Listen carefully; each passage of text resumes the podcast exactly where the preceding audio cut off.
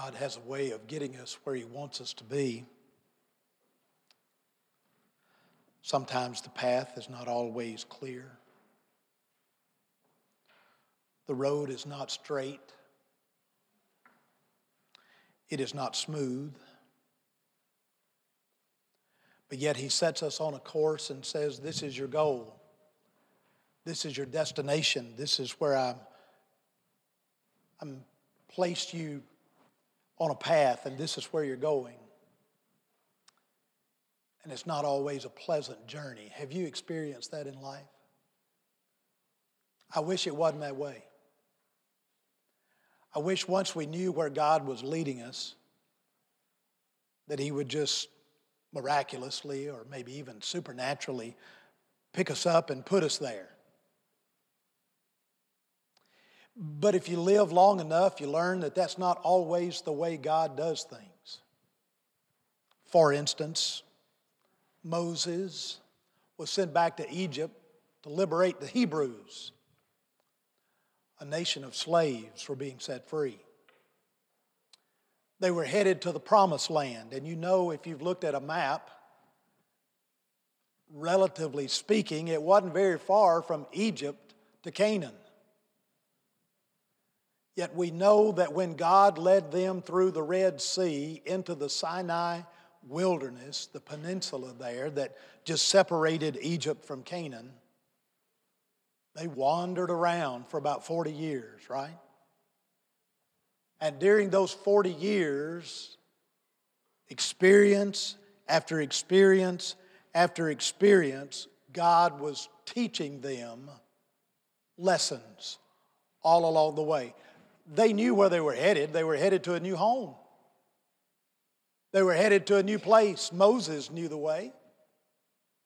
He could have walked straight there, but because they followed the Lord, do you remember how? By the cloud by day and the pillar of fire by night, they, they took a route that seemingly was illogical. It just didn't make sense. Yet God had a purpose and He had a plan in carrying them along this route. Now, if you will, take that frame, take that lesson, and apply it to our scripture this morning because that is eventually and ultimately the point of the sermon. I've preached lots of pointless sermons in my life, but this is not one of them. If you miss it, you miss it, it's your fault. I want you to open your Bibles with me, if you will, to Joshua chapter 6. And this morning we're going to conclude a series that we've been looking at Jesus in the Old Testament. we discover that Jesus shows up at the oddest times, places where you see his fingerprint, his shadow. And you discover that the Lord was there. Maybe the first time you read the story of Noah and the ark, you didn't think about how that symbolized Jesus, but yet we showed you there it is. The ark represents the cross. So many things that God said to Noah in that experience was duplicated and represented in the way that Jesus died for you and me and offered us salvation. This morning, our story is a very familiar one. It's the story of Joshua and the Battle of Jericho. But keep in mind, it's the journey that means the most not necessarily the destination. But I'm going to start with the end in mind this morning. I'm going to read first the most dramatic part of the scripture. And some of you will say it was all downhill after that, but here it is. I want you to read with me in Joshua chapter 6, beginning at verse 15. Look at what it says. Then on the seventh day, they rose early at the dawning of the day and marched around the city in the same manner seven times. Only on that day, they marched around the city seven times. At the seventh time, when the priest blew the trumpets, Joshua said to the people, Shout, for the Lord has given you the city. Skip down to verse 20. So the people shouted, and priests blew the trumpets. And when the people heard the sound of the trumpet, the people shouted with a great shout, and the wall fell down flat. Literally in Hebrew, it means in, in its place. So that the people went up into the city, every man straight ahead, and they took the city.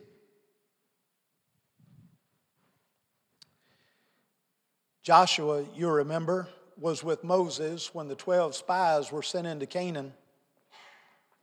And they came back and said, Joshua and Caleb said, We can do this.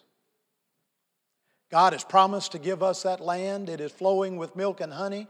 Yes, there are giants there. Yes, there are walled cities, but God has promised this to us. And because He's promised it to us, we can do it. But the other 10 spies said, What? Y'all are crazy. Look at us. We are a nation of slaves. We are not warriors. We know nothing about warfare. We know nothing about strategy. How in the world are we going to go in and claim the land at this time? And the elders of Israel listened to the report, and what happened? They, they listened to the majority, the 10. And as a result, they did not pursue the conquest at that time.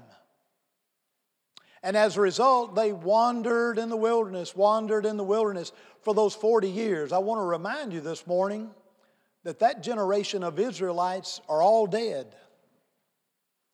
They will not step foot in the promised land. God raised up another generation, a new group of Israelites who now would come with Joshua to that precipice, to the edge of the promised land, and eventually would walk through Jordan and get over. But, but Joshua had to prepare them for that moment. He comes now to the battle of Jericho, and Jericho represents the number one barrier in their success. Their success at Jericho would determine the rest of their success as they went out in conquest. Now, we know they had hiccups along the way, right? The city of Ai being one of those. They failed miserably when they attacked the city of Ai. But Jericho was the first. And Jericho was the first opportunity that God was using to show Joshua and all the people that he was going to take them into the promised land. I love the story of Joshua and the Battle of Jericho. We learned it as children, right? Growing up, we were taught the song. I wish I could sing this morning. I just sort of had to mouth the words, Evan, as you led us in all those wonderful hymns and songs this morning. But, but, but do you remember the song? Joshua fought the battle of Jericho, Joshua, and the walls came tumbling down, right? We always just sort of did the animations with the walls came tumbling down. I want to ask you a question this morning. What's wrong with that song? Some of you are saying, wrong. Wait a minute now. I learned that as a child. I've taught that to my children, to my grandchildren. You're telling me now something? Yes, the song is theologically incorrect. Oh, my stars. What do you mean? Joshua never fought in the Battle of Jericho. He led in the conquest. He led them around the city to march around it one day, one time for six days in a row, but on the seventh day they marched around it a seventh time. They shouted, the priests blew trumpets, yes. But who fought the battle? God.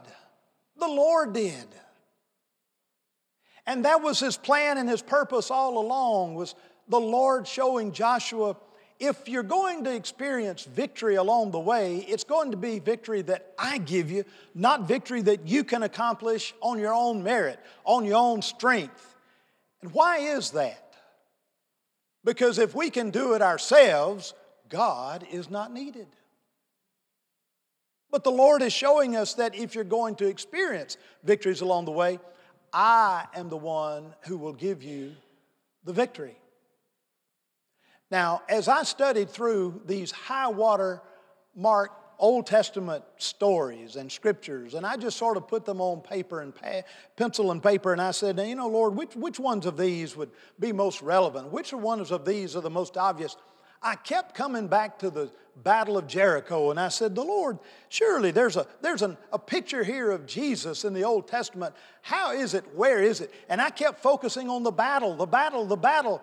And the Lord kept saying to me, It's not the destination that's important here, it's the journey along the way. Go back and look at what I was teaching Joshua leading up to the battle. So this morning, before we get to the conquest, that's actually the third point of the sermon. I need to show you the consecration that took place. Turn back with me, if you would, to uh, Joshua chapter 3. Go back here at the beginning of this book and look what happens as the Lord begins to prepare and cultivate Joshua to lead in this effort, in this battle. look at what it says in verse 5. Then Joshua said to the people, Consecrate yourselves, for tomorrow the Lord will do wonders among you. And Joshua spoke to the priests, saying, Take up the ark of the covenant and cross over ahead of the people. So they took up the Ark of the Covenant and went ahead of the people. Now, if you skip down to verse 14 in Joshua 3, read that with me. Look at what it says. So when the people set out from their tents to cross the Jordan, that's the Jordan River, you'll remember, with the priest carrying the Ark of the Covenant before the people, and when those who carried the ark came into the Jordan, and the feet of the priest carrying the ark were dipped in the edge of the water, and in my Bible there's parentheses here, for the Jordan overflows all its banks all the days of the harvest. Verse 16 The waters which were flowing down from above stood and rose up in one heap a great distance away at Adam, the city that is beside Zarethan, and those which were flowing down toward the sea of the Arabah, the salt sea, that's the Dead Sea, by the way, the city that is beside Zarethan, uh, excuse me, uh, salt sea, were completely cut off. So the people crossed opposite Jericho. And verse 17 says, And the priest who carried the ark of the covenant of the Lord stood firm on dry ground in the middle of the Jordan while all Israel crossed on dry ground until all the nation had finished crossing the Jordan. You say, what in the world's going on there? Well, get the picture here. Joshua knew what responsibility rested on his shoulders. And it was a heavy weight, I think. Joshua had to be reminded of the Lord many times. Joshua, in the same way I was with Moses, I'm going to be with you. You remember in chapter nine, 1 how he, how he tells Joshua, Every place the sole of your foot will place, that is the land that I'm going to give you? Remember? And he just kept building this strength and this courage and this confidence into Joshua. Joshua needed that. And I firmly believe that had Joshua went ahead and just claimed victory at, at, Jericho and sent the soldiers on to Jericho and tried to, you know, muscle their way into the city, it would have been a total disaster and tragedy. But yet God was pulling him back a little bit and saying, Joshua, there's some things that we need to talk about. There are some things that we need to do. And Joshua brings the people together, and the first thing he says is, consecrate yourselves. Now, let me talk about consecration just for two minutes. Can I do that? We hear that word in the Old Testament a lot consecrate, consecrate. We see it in the New Testament some. You don't hear it a lot when we come to worship. What does it mean and what's taking place? There are other religions in the world, by the way, who, when their priests and worship leaders go into a worship experience, much like this, they go through very rigorous routines and even rituals, we would call it, of washing themselves, their body, their, their, their, from head to foot, and then the garments that they wear. They can't even touch. Someone else has to put them on those, and, and then the ribbons around them. You remember all the garb and the vestments and so forth? It is an act of consecration. Well, here's the thing God is trying to say to, to Joshua and all of Israel at this point, I want you to prepare your hearts and your minds. That's, that's the thing that's missing a lot of times when you think about cleansing your body and all the garments being, you know, sanitized and so forth that's put on the worship leader, it's not about the outside that's important, it's about the inside. It's about the heart. Prepare yourself for what is about to happen. You see, folks, we want the victory. We want the conquest. We want it now. We're ready for it. We're, we're all, we see that's the destination, but yet God says, hold on, you're not ready for that yet. I need you to just wait just a little bit and prepare yourself for that. I can give you a perfect example of this, and I want you to know I just speak from experience. It's just experience. What,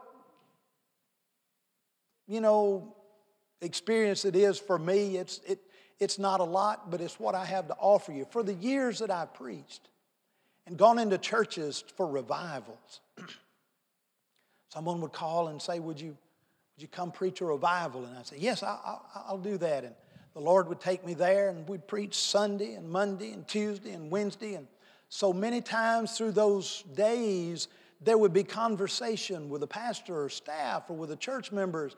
And I would hear conversation, and sometimes I would hear them talk about the things that they had done leading up to those revival services. For weeks, they'd spent time in prayer, Bible study, in some cases, actual fasting, whether it was fasting for a day or multiple days, they would give themselves to the Lord, saying, Lord, we want to make sure that our minds are clear, that our hands are clean, that when we come to you, we're bringing you our very best that we have to offer. And you know what they were telling me? They were telling me that they were doing their absolute best to have a short account with God and say, God, if there is sin in my life, is there, if there's any hindrance here, I want you to purge it, I want you to clean it, I'm asking you to forgive it. And Lord, when I stand before you, let me stand with an open mind and heart and hear precisely what it is you want to say. And let me tell you something, ladies and gentlemen. In those churches, we felt and experienced the presence of the Almighty because they prepared themselves. They didn't expect me to bring revival. I couldn't, I didn't, there's no package I could bring and just unpack it before them and say, here it is, just be revived. You don't bring a, a worship leader in and expect them through the songs to revive everybody. It, it's leading up to that moment. But when you get in the moment, you discover that the preparation pays off huge because you've discovered all along the way that God was teaching you and He was putting you in the right mindset, in the right, right, right mood, in the right spirit to prepare you for that moment. And that's exactly what He's doing with the Israelites. That's exactly what He's doing with Joshua. And he's saying, consecrate prepare yourself for this moment. Well, what did they do when they prepared themselves? God said, get the priests, the preachers. Now, I'm just going to tell you something. When I think about going to war, it's not the chaplain that I want on the front line most of the time, right? I want somebody who knows how to use a weapon. I want somebody that knows how to communicate. I want somebody who knows all the strategy and the plans that are in place. And oftentimes the preachers are the last ones to know it. I sort of thought that was humorous. I thought I'd at least get a chuckle out of somebody when I said that. That's what Joshua did. He put the priest out front. But what were they doing? They were carrying the Ark of the Covenant. Now, I don't even have time to go into great detail about what the Ark of the Covenant was or what it represented, but you'll remember it was that wooden container that God had instructed Moses to build. On the top, there were gold angels' wings that had all represented the presence of God. The presence of God. Now, that's important. Because what he's doing is he's saying the presence of the, of the Lord goes before you. And as the priests carry the Ark of the Covenant, where does he tell them to walk? Right out into the Jordan River. I wonder how many of you have ever been to Israel, to the Holy Land. You don't have to raise your hand. I've been there, I've told you that a long time ago. I've seen the Jordan, I've seen pictures of the Jordan. You know as well as I do, this isn't about a two foot creek you can just jump over, right? It's a river. And if you read the scripture very carefully with me there in that verse that had the parentheses in it, what Joshua is telling us there that this was the time of the year when the river overflowed its banks. I'm talking about the river was deep and it was wide. Now, let me be me for just a moment. Remember, I have that twisted sense of humor. I, my humanity gets in me in trouble more than I admit. I'm one of those priests, and Joshua comes to me and says, Bill, I want you to carry the ark. You carry it with the poles through the, through the rings there on the side of the Ark of the Covenant, and you're lifting it up and you're walking. It's heavy, by the way, it's got some weight to it. And all of a sudden, I'm thinking to myself, when you introduce weight to gravity, what happens? you begin to sink. I want to talk to Joshua just a little bit. You're sending us to our deaths. Don't you realize that? That's what the Lord has told us to do. And so the priests begin to walk out into the water. And notice the detail of the scripture there that it says that when their toes begin to touch the edge of the Jordan River, what happens? Now, you get kind of lost in the translation here of what actually happens, but he is describing for us a parting of the water that was exactly like the parting of the Red Sea when Moses led them out of Egypt. The Jordan River waters just piled up in a heap. And the entire nation walked through the Jordan River on dry ground. I guarantee you, I guarantee you that those grandparents and those great grandparents and the elders and whomever they were handed down those stories to their children and their grandchildren who were now living an experience that their elder Uh, predecessors had lived through, and they told them miraculously what it was like walking through the Red Sea and hearing the wind and seeing the waves and seeing the water all just there to their sides, but them walking through on dry ground. And now these children, grandchildren, great grandchildren, if you will, as they are walking through, begins to live for themselves exactly what was described by their family members. And as they walk by, where are they walking by? They're walking by the Ark of the Covenant. They're seeing the priest standing there in the middle of the Jordan and they're walking by the presence of God as they begin to walk toward ultimately to their destination. What's their destination? Jericho. The walled city, the land that was filled with giants. But yes, what? What is happening here? God is saying to them, I want you to know I'm going before you.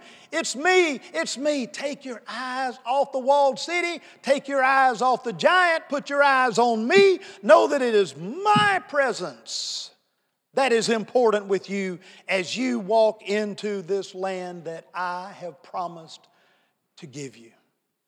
Folks, this is our greatest need. It is a burden that's on my mind and on my heart. And I'm here to tell you that there have been many times in my own life where I have rushed ahead of God and said, God, I know this is what you want. I'm going to do it. I'm going to claim it. I'm going to take it for my own.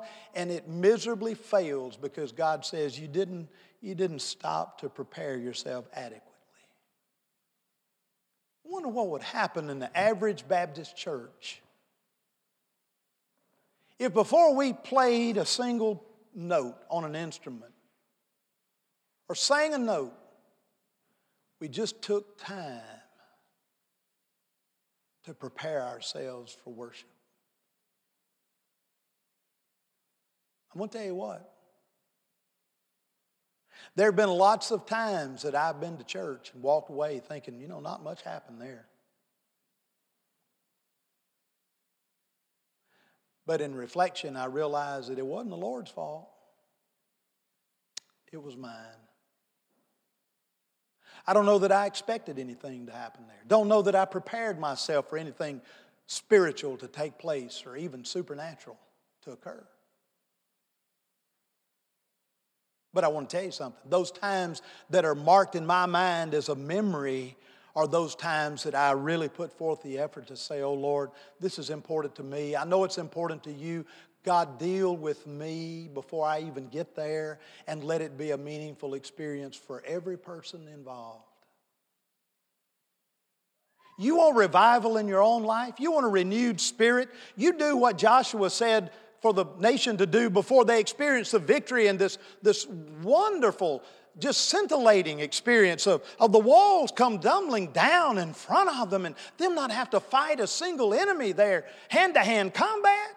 You talk about an amazing thing that, yes, but it was all because they prepared themselves and saw the powers of God all along the way. Now, the next thing that I would talk to you about is what happens here after they get into, into Canaan on the other side of the Jordan. You remember what he said? He said, Now go back. I want 12 of you to go and get 12 stones and bring those stones back. We're going to set them up here. And they said, Well, why are we doing this? He said, I'm glad you asked that question. He said, Because there's going to be a day that you, you bring your children by here, your grandchildren, and they're going to ask you, Papa, what do these stones represent? And I want you to tell them that these stones are markers of this is where we crossed the Jordan. This is where God demonstrated his power, reminding us that he was the one who is going to deliver us not just from Egypt, but from our enemies in Canaan. That's what Joshua told them to do. Before there's ever conquest, there's a consecration. But after you prepare yourself through consecration, there is a commitment that must take place. Now, I want you to look with me at chapter 5 in Joshua, Look at verse 13. Look what happens. Joshua's beginning to put his plans together. He's, he's preparing the people to go fight.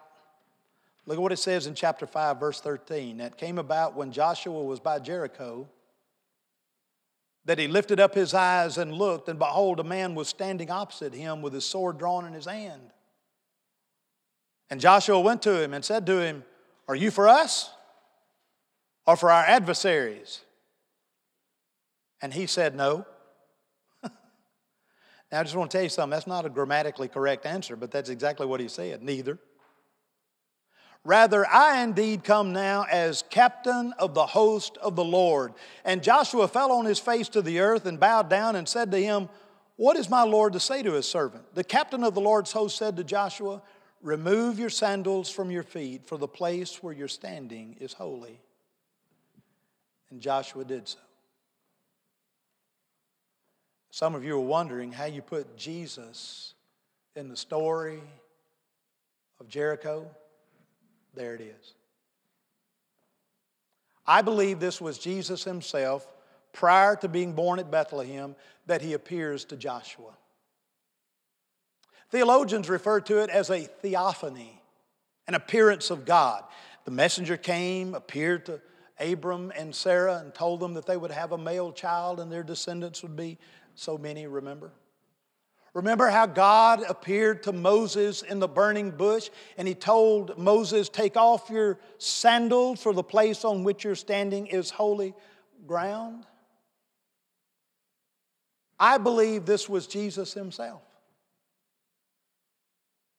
And notice that as Joshua sees him, he immediately thinks, well, well, here's a military man. I, maybe I can get some cues from him, but I need to know first who he's going to fight for, them or us. Now, his response is important, and his response is the key to the whole picture here of what happens. And, and I'll pull it all together in two seconds. Just hang with me.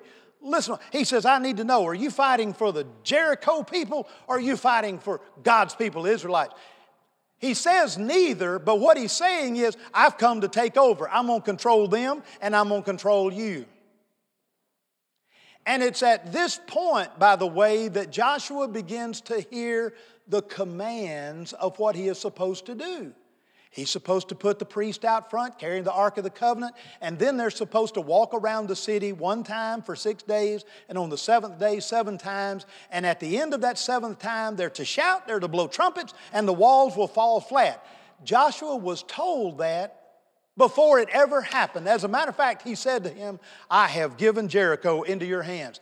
That verb tense, by the way, is past perfect. It's already done the Lord was looking into the future and he was saying to Joshua, Joshua, I know exactly how it's all going to play out, but we needed to have this conversation first. I needed to build faith, not just in the Israelites, but into you, knowing, reminder that I'm the one that's going before you. And that's why he put the priest in the Jordan River and they walked through on dry ground.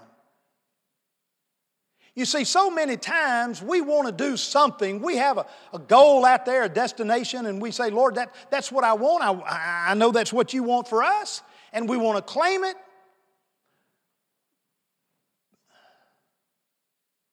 Do you want to do it? Or do you want the Lord to do it?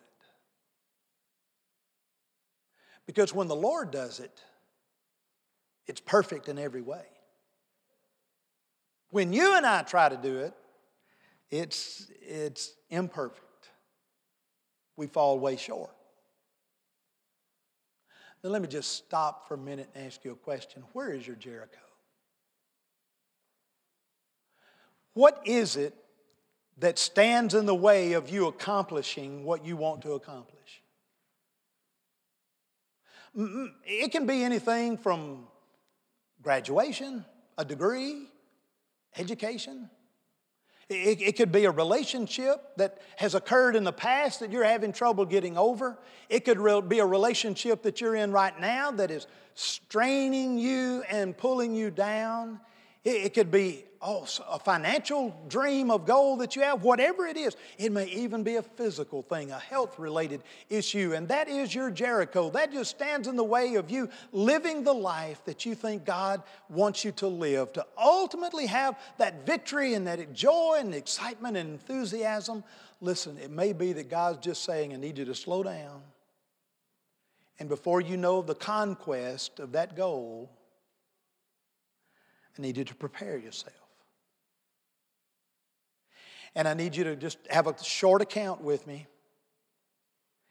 And then I need you to commit yourself to me, believing that whatever I tell you to do, you're going to do. Because I'm going to tell you something, folks. As crazy it was for Joshua to say, the priest, I need you to carry the Ark of the Covenant out into the Jordan River, even though they didn't know that the water was going to part, they did it out of obedience, believing that's what God wanted them to do.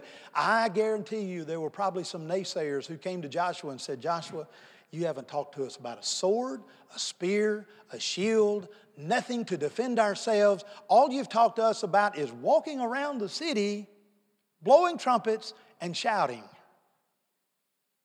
How are we to think that God is going to get any glory out of that? How do we think that we're going to achieve any success or have any victory? And Joshua's response, I'm sure, was just wait and see. Because when they did exactly what God told them to do, victory was theirs, just as God had promised. Church, it may be you're thinking, well, our goal as a congregation is to get a preacher, get a pastor. And that is a noble goal. It is a goal that you have, whether you want it or not. But I want to ask you a question this morning. Do you want to choose the next man? Or do you want the Lord to do it? If you want the Lord to do it, consecrate yourself, prepare yourself, keep listening, and commit yourself to doing whatever He asks you to do. Watch Him provide. Stand with me this morning, will you?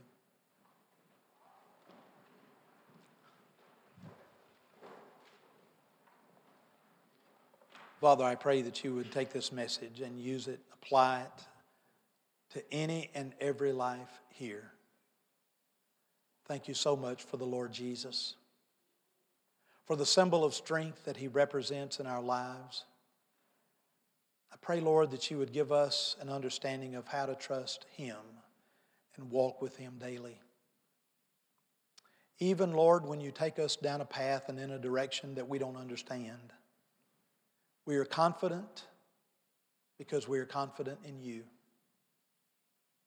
Lord, it is my prayer that if there is a single person here today, young or old, who has yet to publicly acknowledge Christ as Lord and Savior, that by your Spirit you would convince them of the need to do that. Maybe as Christians or a Christian family who's looking for a church home because your spirit would lead them. Let them come to unite with this church family. Father, we give this invitation to you. Through Jesus, we pray.